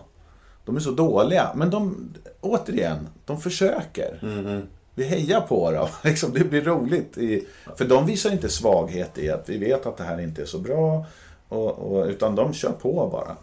Det tror jag är grunden i, i, även i kaffebärs. Det var lite Runar på dem ändå där. Med att Ja. bara vilja väl, glädje och lite Ja, korkad. ja. Bara, ja, ja. Ja, men jag tror verkligen att det är ett recept som funkar bra i, i Sverige. Det funkar bra för mig. Jag gillar det konceptet. Jag tycker det är roligt att gräva där. Och det, det, det är en, en svensk humortradition. Så finns det den här eh, eh, ironiska, intellektualiserande också, där man liksom pekar finger mot andra. Att det här, man, man namedroppar och... Killinggänget. Ja, men den skolan. De började ju med imitationer också eh, med Robert Gustafsson. Och, eh, liksom fanns väl lite mer värme där. Men sen, sen för att de ska driva det någonstans så blir det väl mer och mer en klickhumor. Alltså, alltså en liten klick som förstår att det är roligt när man namedroppar artister. Så där, där hängde jag inte riktigt med. Nej. Är bara, vad är det här? Är det här humor? Jag förstår ingenting. Men om några, om några år, då kommer jag in i game- gamet igen. Nej men de var ju skickliga. De var, eh, de var ju, jag, jag förstod ju att det var, liksom, det var ett bra hantverk det de gjorde. Det var inte min typ av humor. Jag gillar eh, liksom när man försöker vara rolig, så sticker ut hakan lite. Men de hade ju väldigt roliga segment också med adoptivpäron från Korea. Mm, det är. Ordvitsar. Det är ju det också vi gör med kaffebärs. Ordvitsar. Det är Mm. nästan bara ordvitsar. Drack ni riktig bärs? Vi gjorde väl det första dagen tror jag. Framförallt eh, eh, Johan Rudin som spelar Pelle, som inte har så mycket hår. Han hade... Eh, det var procent i den ölen, men vi slutade med det. Varför? Du måste berätta. Nej, men han... eh, Han blev lite packad. Nej, men det går ju inte. Och eh, vi dricker ganska... Jag står ju bara och smuttar oftast. Men han drack ju hela sitt glas i varje tagning. Typ. Och då var det lättare att, om det inte var alkohol i den. Men han blev inte full, men Nej. han förstod ju att det är dit det barkar. Men får man, alltså rent lag, alltså, regelmässigt under inspelningar, skulle ni få dricka riktig öl? Alltså, skulle det vara okej för regissören? Ja, det tror jag. Ja. Vi får göra vad vi vill så länge Så ingen länge, får reda på Så det. länge ni säger China. Ja, precis. Ja. Men det är så intressant också, just det här med China. Det att, att man liksom, ni kan ju aldrig haft en aning om att just det ordet skulle bli så stort. Att, att en sån grej liksom fastnar så mycket. Nej. Sånt är så märkligt. Nej, det, det går inte. Det går inte att planera det. Det var just eh, att, att vi var väldigt noga med hur det skulle sägas. Eh, liksom att det skulle vara gärna på ett speciellt sätt. Och sen att vi sa det många gånger. Och så, och så tyckte folk det var roligt att säga det på kontoret eller på jobbet. Överallt i hela Överallt. Stockholm alltså. Ja, men det går ju inte att planera. Hur är det, men var de andra tre grabbarna, är de bajare redan innan? Eller blev de också med tiden? Eh, nej, jag tror inte heller de hade... Eh, men Johan Rudin är bajare. Eh, För han har jag sett på matcher vet jag. Ja. Mm. ja, han gillar ju att dricka öl också. så Mm, det, det, det, är gör bra. många bajare kan jag säga. Ja. Mm. Det gör jag med. nej, men annars så um, fanns det ingen lagtillhörighet. Liksom. Nej. Men nu är det Bajen för Nu er det alla. Bajen. Hur mycket har folk sagt tjena på stan efter det? Efter det? Ja, det händer ju Ja. titt som tätt. Ja. Men jag tycker bara det är trevligt. Är det, ja. Ja, men ibland så kan det vara att, att folk nästan ber om ursäkt. Liksom. Är det okej om jag säger tjena? Alltså, Ja, det får du verkligen säga. Mm. Det är bara ett... bra betyg på att man har gjort något som fått fäste. Ja, du öppnar till och med den här intervjun med att säga Ja, jag tycker det är fantastiskt. Jag kommer alltid säga gärna. Är det det, är det det som, när du blir igenkänd på stan, är det det som folk mest säger? Eller, eller vad, vilken grej har satt sig mest hos folket tror du? Är det det? Ja, de senaste åren har väl varit kaffebärs. Det, det har varit gått i omgångar. Det, det, ibland kommer Runar tillbaks. Liksom. Och sen eh, Partaj, att man har haft någon, gjorde Jarmo där, eh, K-Rauta-reklamen som vi drev med. Den fick också fäste. Under en period så var det Käften Svenne, liksom, som folk skulle säga. Så att det, det är verkligen eh, går i vågor. Men Tjärna är nog den som har hållit i längst. Roligt. Du är ju, ja, sista frågan om Kaffe Bärs då. Det var en lyssnarfråga. Kommer det med säsonger? Eller är det också i graven nu för evigt? Eh, det vet jag inte. Det, det, det det vet jag faktiskt inte. Den, det gör jag gärna igen. Men det har ju med kanalen att göra och, och inriktning. Och den behöver ha en kompis att gå med liksom, med humortimme. Det är halvtimmar. Vi har pratat om att kanske ha eh, liksom, poddsändningar eh, som vi lägger upp i anslutning till matcher eller kör på Gröna Jägaren och man får komma dit och ha livepublik. Det, det skissar vi på. Men, Det vore ju magiskt med Ja. Kaffe Bärs som podd alltså. Ja, Alltså, och också så här, det vet man tar in Bosses grus och gräv som sponsor.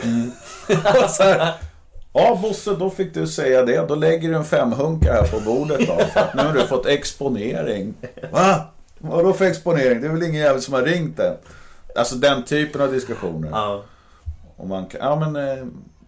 Nej, jag tror det skulle vara väldigt, det skulle bli väldigt kul. Fast jag tror inte ni ska ha betalt i kontanter, ni ska ha betalt i bira bara. Ja, ja, platta liksom. Det, Ja, det räcker. Men bara just den här, återigen, att vi kunde inte göra TV. Vi gjorde TV fast utan det. Och så gör vi podd utan att veta hur man gör.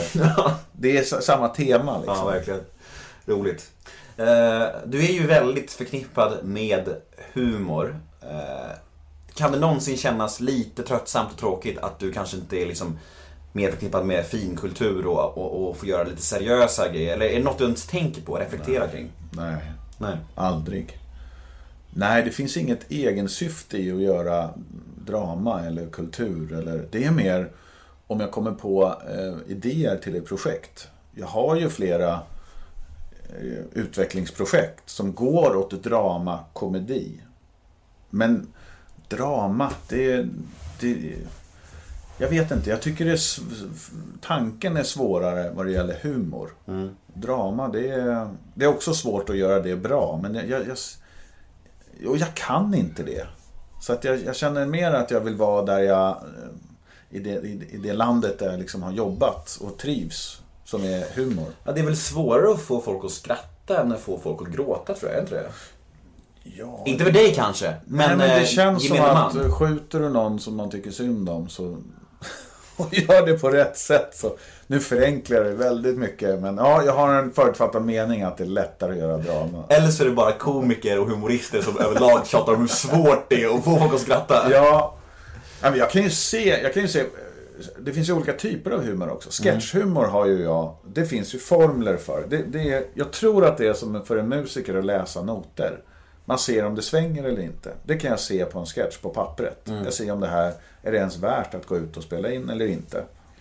Ehm, Men när du sen glider över i lite mer drama eh, landet där du ska också bry dig om karaktärerna på ett annat sätt och humorn är inte direkt och så här, eh, du ska gapflabba utan du ska du inte eftersträvar liksom skratt i slutet på varje scen. Och det, den nya serien som jag gör nu, det, det är ett nytt, jag träder, beträder ny mark liksom. Som jag, Ja, vi kan prata om den nu. Är det Ja. dags tycker du? ja, jag kan Du göra är det. skitpepp. Ja. Berätta. ehm, Det är ju väldigt, för de som lyssnar på min podd så är det väldigt många bekantingar härifrån. De- Nästan hela rolllistan har varit med nästan. Ja, Adam har varit med, Eva har varit med. Vilka var det mer i huvudrollerna? Det var... Erik Johansson. Ja. Eh, och sen Johan Ulveson. Han har också varit med. Ja. Det är ju en briljant casting Ja, alltså. bara att få jobba med dem är ju fantastiskt roligt. För där, där är det ju, de är ju mer åt dramahållet. De gör ju komedi också, men Men det är inte alltid att våra vägar har mötts. Och och få jobba med Eva så mycket som jag har gjort har också varit skitkul. Liksom. Ja, har, alltså, har, har du och Eva jobbat ihop sen Disneyklubben? Ja, vi gjorde ju... ehm, jag, jag träffade ju henne inför Partaj. Liksom. Hon var med i första säsongen Just som gäst. mm. Och sen även var hon med som, som skådespelare när vi gjorde fler säsonger. Så, men då eh, blev vi uppdelade för att pusslandet med dagar. Att, att eh, vi inte fick göra så mycket ihop. Vi hade bara ett par dagar under flera år. Så det, det är först nu, nej så här mycket har vi inte jobbat ihop sen, sen dess. Vad kan du berätta om serien då? Vad, vad handlar den om? I kort så är det liksom, ehm, jag spelar en version av mig själv och Eva också, vi tillsammans. Och ehm, vi jagar liksom det perfekta livet. Och det skapar ju kaos, liksom, den här strävan att, att nå dit. Eh, när man driver någonting väldigt hårt och inte kompromissar utan det, det liksom hinner skita sig innan, man, eh, innan allt faller på plats. Och där är det ju, humorn är ju eh, på ett annat sätt. Det är ju situationsbaserat. Det är ju inte så här att man förstår att nu kommer poängen. Eller nu. Vi försöker inte vara roliga. Utan det är situationen som vi försätter oss i. Som, eh, som gör att det blir, att det blir roligt. Eh, så, och det är en norsk förlaga. Så den har gjorts i... Jag tror den har gått sju säsonger. Det har gjorts nio så det ska sändas vidare. Okej. Så att den här... eh, Det, eh, finns, finns en grund att utgå ifrån. Och din förhoppning är att den ska gå så pass bra så ni får göra fler säsonger antar jag? Ja, verkligen. Alltså, nu, det är alltid så med första säsongen att man, man lär sig av den. Vad kan vi göra annorlunda eller bättre? Och, så det hoppas jag verkligen att, att folk tittar på den här så att vi får chansen. Är du någonting. nervös inför premiären nu? Alltså så här, tänk om den floppar, tänker du så? Ja, Vad är floppa då? Jag, jag tror det handlar om att om jag tittar på ehm, Om jag tittar på det och känner att det här blev ju inte så bra.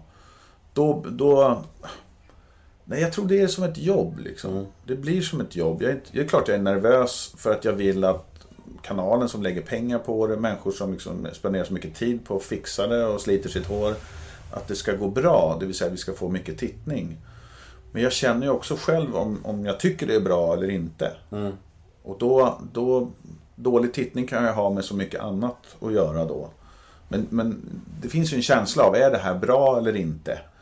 Eh, det, den är ju viktig. Men allra helst kombinationen av att det här känns bra. Eh, jag tycker ju att, att liksom kaffebärs har ju alltid varit roligare, tycker jag, än partaj. Så jag har liksom alltid hoppats att den ska lyftas upp och liksom få, få mer eh, cred eller få liksom Även från start, när, i början också. När, när Kaffebärs bara var en liten sketch i Partaj. Nej, men det var först när det, när ehm, det blev ett, liksom en egen serie. Så var det, det fanns så mycket att ösa ur där. Partaj var ju mer en kamp liksom, mot klockan att få till. Vi spelade ju in under veckorna det som skulle sändas. Så det var mer så här race att få ihop det. Kaffebärs var ju mer eh, Andreas Totti och Stefan Wik som verkligen la tid. Andreas Totti som är Hasse Hansson. Han ska ha så mycket cred för eh, Kaffebärs. Och Stefan Wik då. Som eh, satte allt det här med tjäna och hur vi var. Eh, de, det, det, var liksom, de hann med hantverket så mycket mer. Ja, de skrev mest av det. Ja, Okej. ja jag, där skrev jag bara lite hant, jag gjorde hantverksskola. Eller, Ja. eh, där, där var jag med och pillade för att det var kul att spela en hantverkare som var värdelös. Barndomsdröm. Ja, ja, och det är en sån stor fruktan i när någon får tillgång till ditt vatten och avlopp. Så man är livrädd att vad är det där innanför väggen egentligen? Vad, vad har personen gjort? Det är en stor skräck. Och sen kommer det faktura liksom, med massa nollor efteråt. Och du vet inte vad som har skett där. Nej. Den rädslan är ju jätterolig att liksom leka med. Men eh, nu vet ju inte jag om du kommer pussas och kramas så mycket med, med Eva i nya serien. Men, men, men tänk just den delen av... Vi har sex på matbordet. Ni har det? Kanske till och med i första avsnittet. Ja, du ser. Och då kan, kanske frågan är befogad ändå. Hur, din relation till sexscener eller kärleksscener? Eh, nej men det, särskilt när, när det är med liksom Eva som jag ju känner och som jag, vi, det är bara, nej men det är så roligt att, att jobba med henne. Men jag har tagit ett beslut sen, sen bland annat Hem till Midgård och andra projekt. Jag visar inte arslet mer i TV. Nej. det har jag tagit någon slags... Det finns förevigat, oroa Ja, inte. ja, och jag tycker att det inte är värt att visa upp heller. Det, Ingen ska behöva utstå det. Så där, där har jag, eh, det var jag tydlig med att jag kommer inte att dra ner några brallor. Här visas inga, vare sig fram eller baksida. Ja, din snopp finns ju inte i alla fall. Min snopp finns ju i Kungen av Tylösand, så det är ju... Och det ligger där Det på... ligger där på kanal 5 play. Så det är bara att gå in och kolla om du vill se. Det är bara... Det är bara att ta screenshots och dela med. Ja, jag hoppas att det försvinner tills min dotter blir eh, medveten om och Ja. så slipper se det. Nej, fan, vi hade, ja, det var Hem till Midgård. Vi hade någon, stripperna var ett avsnitt när vi själva var tvungna att strippa på slutet. Då var satt vi också där alla grabbar och skrevade. Liksom vi satt på huk så det var stjärtdoft över hela backstage på den här scenen. Eh, och så sprang vi ut sen över hela byn och då hade vi ingenting på oss. Så man kan nog hitta snoppen där också. Men ett litet tips. Ja, du ser. Så om ni vill se min och Johans snoppar så finns det alltså på... Men alltså, programmet då? Programmet? Eh, Serien? serien, precis. Premiär ungefär när jag tänkte att det här ska släppas. Så, Ja. ja. ja, men då är det 21.30 eh, söndag den 25. Ja. Och, och Sommaren med släkten med Kristin Meltzer och Peter Magnusson går innan. Super. Så det är en liten uppvärmning. Supergrymt. Eh, annars då, din karriär i helhet. Har du några, vi pratade lite om genombrottsmoment. Eh, det fanns ett när du kom, fick vara med i Disneyklubben. Det var tydligt liksom. Har du annars några höjdpunkter som, som du ser tillbaka på nu? Så här, nu låter det som att du är jättegammal, det var inte det jag menade. Men du säger så här, milstolpar i karriären. Vad vad har du varit mest stolt över hittills liksom? Nej, men det var milstolpar som, som blev liksom eh, det som sen blev nästa steg. Det var att vi fick göra en säsong till av Partaj. Det var en nyckel. Och sen, sen är det ju, även om det är en trist branschfest för andra att tvinga sig igenom det tv-sänds då, så är Kristallen, det är tv-priset. Vi vann tre Kristallen för Partaj. Eh, och det blev också en sån här ehm, ja, men en cementering av att det är en framgång.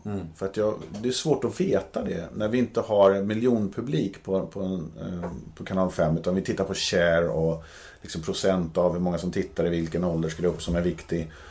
Och då, då, blir, då behöver man liksom sån här Ja men det där är tydligt. Det där är en, tre glaspokaler som visar att en jury bestående av branschfolk tyckte att det var bra. Så på så sätt så, så får det betydelse. Det, det betyder inte så mycket när man sitter där och mest jagar det perfekta ruset samtidigt som det filmas och några tvingas att titta på det. Liksom, eller titta på det. Eh, Tv-sänt.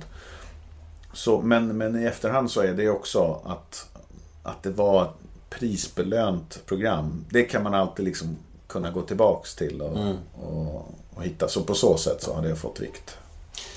Vi ska gå vidare till lite mer allvarliga ämnen nu.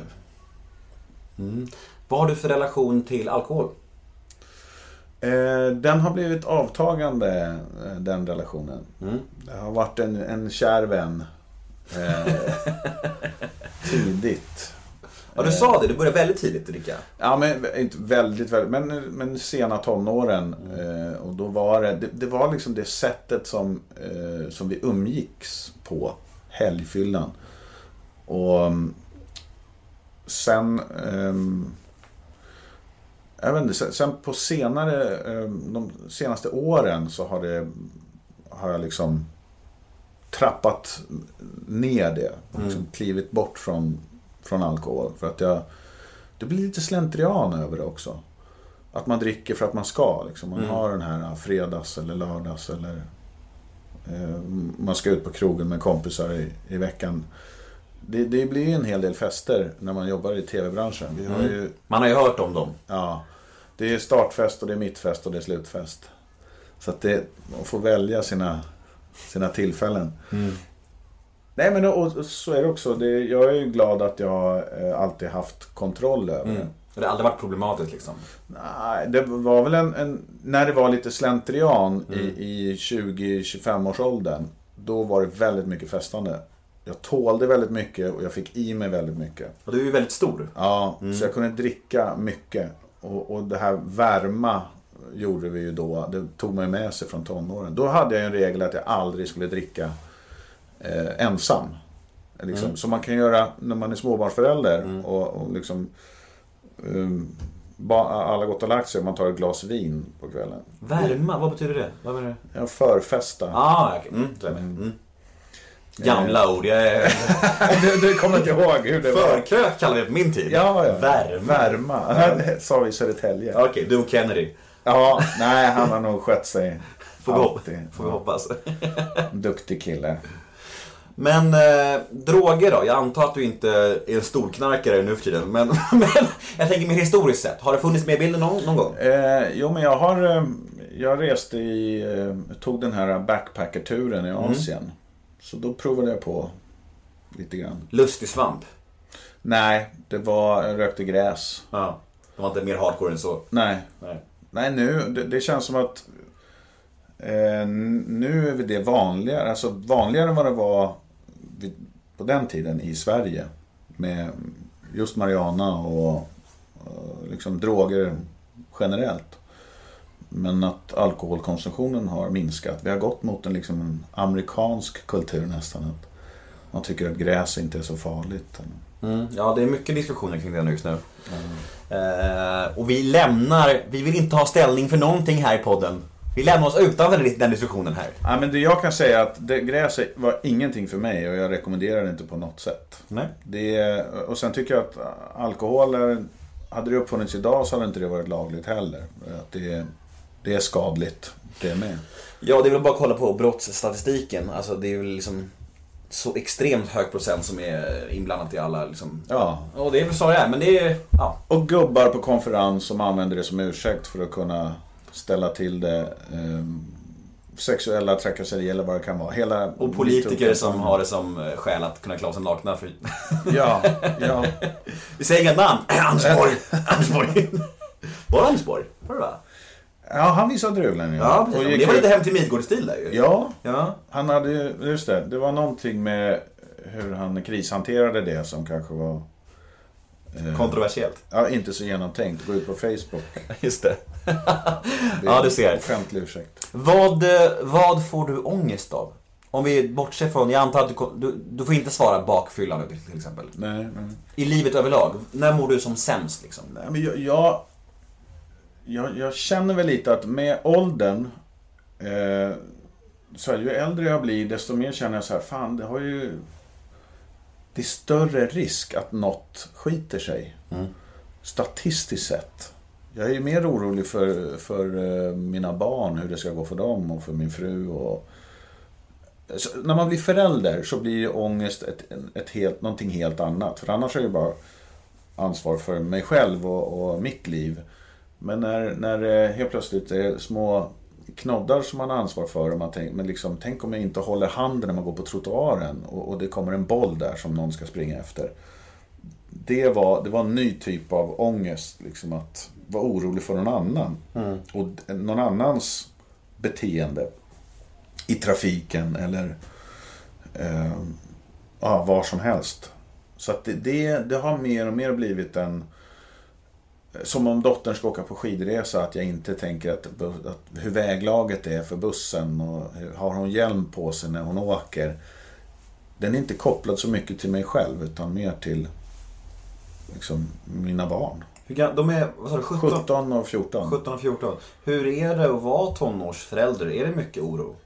Nej, det är ju den, det är den eh, oron som jag, som jag pratar om. Att man är rädd att det ska hända dem något. Liksom. Men, men den, är, och den är också, den är inte logiskt kopplad. Den är mer... Jag, jag, ehm, Allmän ja, De bara är. ja, och just det här när det har varit så många år där det har varit bra. Det blir som att oddsen blir sämre och sämre ju längre det går bra. Ja, de är skötsamma. De är väldigt skötsamma. Och, Det är inga och- partyprissar. Nej, nej. Och, och återigen, som, om jag då själv jämför med hur jag var från högstadiet uppåt. Så är det, det är ju en västanbris. Det är nästan så här, ska du inte titta på? Det är ju valborg, ska ni inte titta på något? Ja. Och, och, och då finns det ju en annan aspekt av det. Jag vill ju heller inte ha någon hemmasittare som inte har kompisar. Eh, för det är ju inte heller ett eh, önskvärt att, att det blir någon som är beroende av sina föräldrar och, Nej. inte vågar ta steget ut. Men som sagt, vi är ju lyckligt lottade. Vi har, vi har barn som både tar för sig och sköter sig. Vad jag vet. Ja. Vad tycker de om att pappa är, är känd? Det vet jag, det är ingenting vi pratar om. Jag har inte frågat om den frågan. Nej, men alltså, de alltså, det, måste ju hända då och då att folk på, på stan eller när ni går på bio eller affären att kolla på dig. Ta Ja. en selfie vad som helst. Deras Det- reaktioner, är det ingenting eller? Nej, det, det har ju varit så i omgångar sedan de föddes. Så har jag ju... Och, och det blir ju exponeringen, hur mycket jag har synts i TV. Ibland är det bara för en viss grupp, småbarnsföräldrar. Jag har gjort mycket barnprogram. Så det kan ju vara... Sen, sen blev det ju med Partaj och Kaffe Bärs, eh, så blev det ju en, en större publik. Eh, Så det är väl egentligen om det hindrar oss om vi är på en nöjespark till exempel. Och, jag, och det är väldigt många i min målgrupp där. Och då tycker jag det jag har väldigt svårt att säga nej då till eh, om folk vill visa sin uppskattning eller ta en bild. Det tycker jag att absolut, det, det är ju bara det, för mig blir det ett tecken på att jag har gjort någonting bra och att jag vill, jag vill att de ska ha en bra bild av det mötet. Och sen också tecken på att nej men jag, jag kanske får fortsätta att jobba med det här om folk tycker om det jag gör. Så det, det är bara positivt. Men där, det är väl enda tillfället då det kan, kan ha varit lite besvärande för, för eh, då jag ska egentligen umgås med min familj och vi ska hitta på saker. Och vi inte kommer någon vart om man är på en, en nöjespark. Liksom. Men är de, är de fan, fans av ditt arbete? Alltså din son till exempel, tycker han om kaffe bärs och så här, eller din dotter? Ja, var, jag, de har ju inte sett allt jag har gjort. Nej. Det, och jag, liksom, Hem till inte- Midgård vet jag inte ens om de har. Det fick de ju inte kolla på. De var ju, en var nyfödd och en var liksom 5-6 år. Så det var inte... Är det så länge sedan alltså? Ja. Ah, fy fan. 2003, 2004 är det Ja, du ser. Ja, det är sjukt. Ja. Nej, så att de... de eh, jag tror mer att de har koll på om, om... De uppskattar om jag har det roligt och om jag får göra roliga saker. Och du själv verkar ju vara ganska, till, ganska ändå tillfreds med offentliga, offentlig människa. Att, att du så här, tar selfies med folk. Det är, Ja, ja. Vad men trevligt, det, det, är, som sagt, jag har ju gått igenom många perioder då det eh, antingen blivit igenkänd eller inte. Så att jag vet att, för mig är det inte viktigt. Det är Nej. bara att, som nu gjorde vi en familjefilm, eh, Monkey. mm, den har jag sett. Ja, och, och det var också roligt att, för då kommer en ny publik, liksom, eh, kan vara lite yngre, som har varit och tittat på den. Där kände jag nog att då var det fanns en stolthet i att visa för, för mina barn och att vi kunde gå på en, en filmpremiär för en gångs skull. Eh, och, och som, eh, det var ett väldigt fint, ja men det var ett otroligt fint projekt att vara med i. Som ju inte var ett humorprojekt också. Att, att få, få vara i ett sammanhang med människor som jag respekterar. Liksom Maria Blom och Frida Hallgren. Ja, jag gick ju på den ensam då på bio och jag tänkte så här, nu ska jag gå och se något som är, nu ska jag gå och se Runar här, nu, nu. Så sitter jag där med en massa barnfamiljer och jag bara, vad är det som händer egentligen? Det här är ju en barnfilm. Och då förstår du ganska snabbt att det här var ju inte... Det är ju ingen Runar som kommer att titta fram här. Jag bara, var är snopparna? Var är rumporna? Var är perukerna? Jag fattar ingenting. Det är falsk marknadsföring! Pengarna tillbaka! Du kan inte ha det facet på en affisch och sen inte hålla på. Ja. Nej, det var en fin film, men det var inte det jag trodde. Jag trodde Nej, det var verkligen lite mer skratt, trodde jag. Jag förstår. Ja, Det Men borde det- ha varit någon liten varningstext där. Obs, ja jag, jag, jag klagade faktiskt, men jag fick inga pengar tillbaka ändå. Vilken tror du är den största missuppfattningen om dig?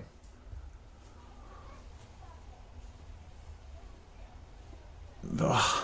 Vad skulle det vara? Att jag är medellängd. Ja, det kan du svara om du. Det är helt okej. Ja, men det... Jag, jag har ingen aning om vad folk har för uppfattning överhuvudtaget. Missuppfattning? Nej. Nej, vi går vidare. Ja. Du får svara det, medellängd. Jag har ett segment som heter ett ord om. Det går ut på att jag säger fem stycken svenska kändisar som ofta brukar skapa reaktioner. Och du ska säga första ordet som kommer i ditt huvud när du hör namnet. Är du med? Mm. Alex Schulman. Tänder. Marcus Birro. Eh, arg. Sara Larsson. Eh, soul? Varför sa jag det? Soul? Soul? Ja, jag tror du menar själ. Ja, du menar alltså so- soul, Nej, musik, så, ja, att soulmusik, hon ja. har mer soul i sig. Ja, Ännu okej. mer än vad hon har visat. Jimmy Åkesson. Skåne. Leif GW Persson. Eh, rödvin. Jaså? Ja, det kanske han dricker. Ja, just det. Han är ju... Han... Periodare. Just det. Eh, vi har ett gäng... Eh, vi har några stycken brev här innan vi rundar av. Jaha. Eh, lite, lite lyssnarmail så här. Spännande. Mm, mm. Hej Johan! Jag vill veta mer om barnprogrammen du gjort. Dr Mugg och Bröderna Fluff. Kan du inte berätta om de projekten? Briljanta barnprogram, så roliga. Eh, ja. Ah, fan, det var, Dr Mugg var ju väldigt roligt när man gjorde första säsongen. Eller skämmigt ska jag inte säga, för jag, jag skäms nog inte så. Men det var, det var nog så nära skämmigt jag kunde komma. Det var när vi sprang runt på stan och spelade in det här innan folk visste vad det var. Och jag hade ju då mina rosa kallningar som gick upp till bröstvårtorna. Och en stor muskelkropp så här. Och vi spelade in ljudet efteråt. Så vi sprang ju så här och pratade på stan! Och då åkte jag runt på en minimotorcykel i Vasastan och kastade korkar på folk. Vi bara filmade det. De var inte tillfrågade någonting.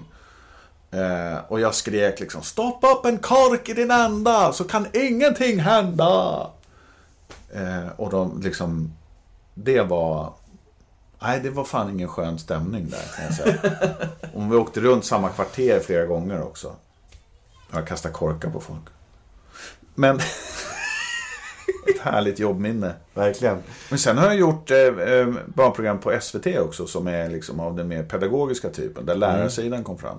Om Sveriges historia och kroppen, kött på benen var ett program. Och Dra mig baklänges och ja, eh, Sagan om Sverige.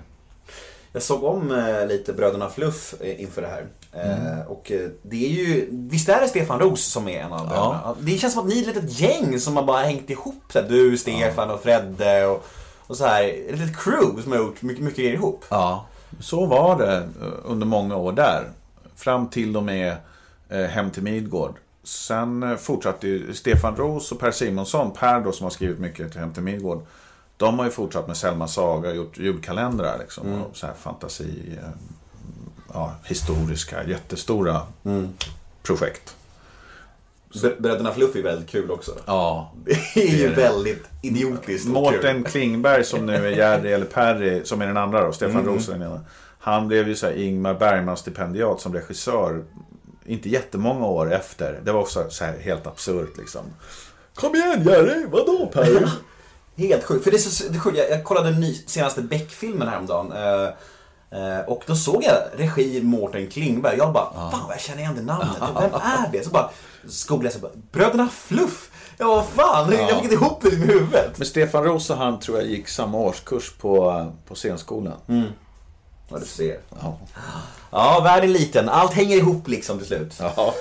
Nästa mail då. Eh, jag skulle vilja veta hur han laddar upp för ett live-framträdande eh, kontra en tv-inspelning. Samt vad det är för svårigheter och fördelar med respektive. Såg Partaj live för något år sedan och det var banne mig fan det roligaste jag har sett. Vad kul. Det är... Alltså liveframträdanden, det är ju eh, partaj på scen som jag har gjort. Ibland så har jag gjort så här företagsgig där jag kommit in som karaktär. Och då är det alltid viktigt att, bara liksom vara, vara säker på texten. Eh, och ha en grundtrygghet i vad är det jag ska göra? Vad är det första ordet jag ska säga? Vi gick in kaffebärs också på Idrottsgalan något år. Och du vet, det, är en miljon som tittar och det är kanske 3000 i Globen. Och då är det så här, då är det gäller bara, om jag måste sätta första. Jag måste komma ihåg första meningen. Där, där det är en tv-inspelning, då handlar det mer om liksom att bara sova och kunna texten liksom generellt. Men jag måste inte kunna den som livesändning eller som att man går ut live. Eh, och, och samtidigt, när man gör saker live eller framför en publik så är det liksom, kom ihåg nu att de sitter ju där. Gör inte, skapa inte en distans mellan det du gör på scenen och att de sitter där.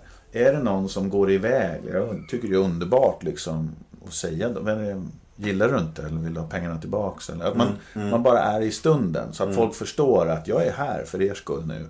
Jag ser er. Eh, och jag, sa- samtidigt som man måste veta vad man ska göra på ett helt annat noggrant sätt än TV. Det är den största skillnaden.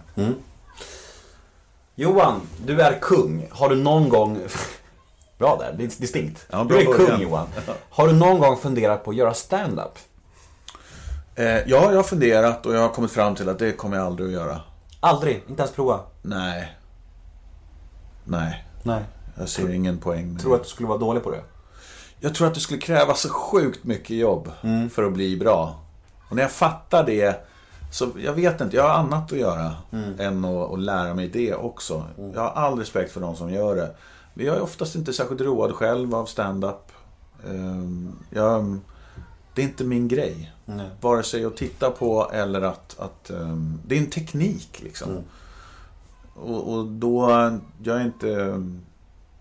Där är jag inte så sugen på att gå. Hej Johan, har du alltid haft mycket jobb? Eller har du haft någon riktig svacka i karriären? Och kan du i sådana fall berätta om det? Ja, men det, det var i absoluta början så fanns det en hel del glapp liksom, mellan jobben. För att jag lämnade TV ett tag också och började med liksom, amatörteater. Och sen fick jag anställning eh, ett tag då på, och lön på, på en liten teater. Men när jag då hade benen både, jag ville liksom hålla på lite på scenen och på TV, så, så fanns det inget, en kontinuitet. Så där fanns det några några glapp liksom i månader som jag inte hade jobb. Då var jag 20-års, 20-årsåldern. S- Sen har väl det, det största problemet har väl varit när jag som frilansare ehm, man har så här tre månaders kontrakt, sex månaders kontrakt. När jag inte vet vad som händer sen efter det.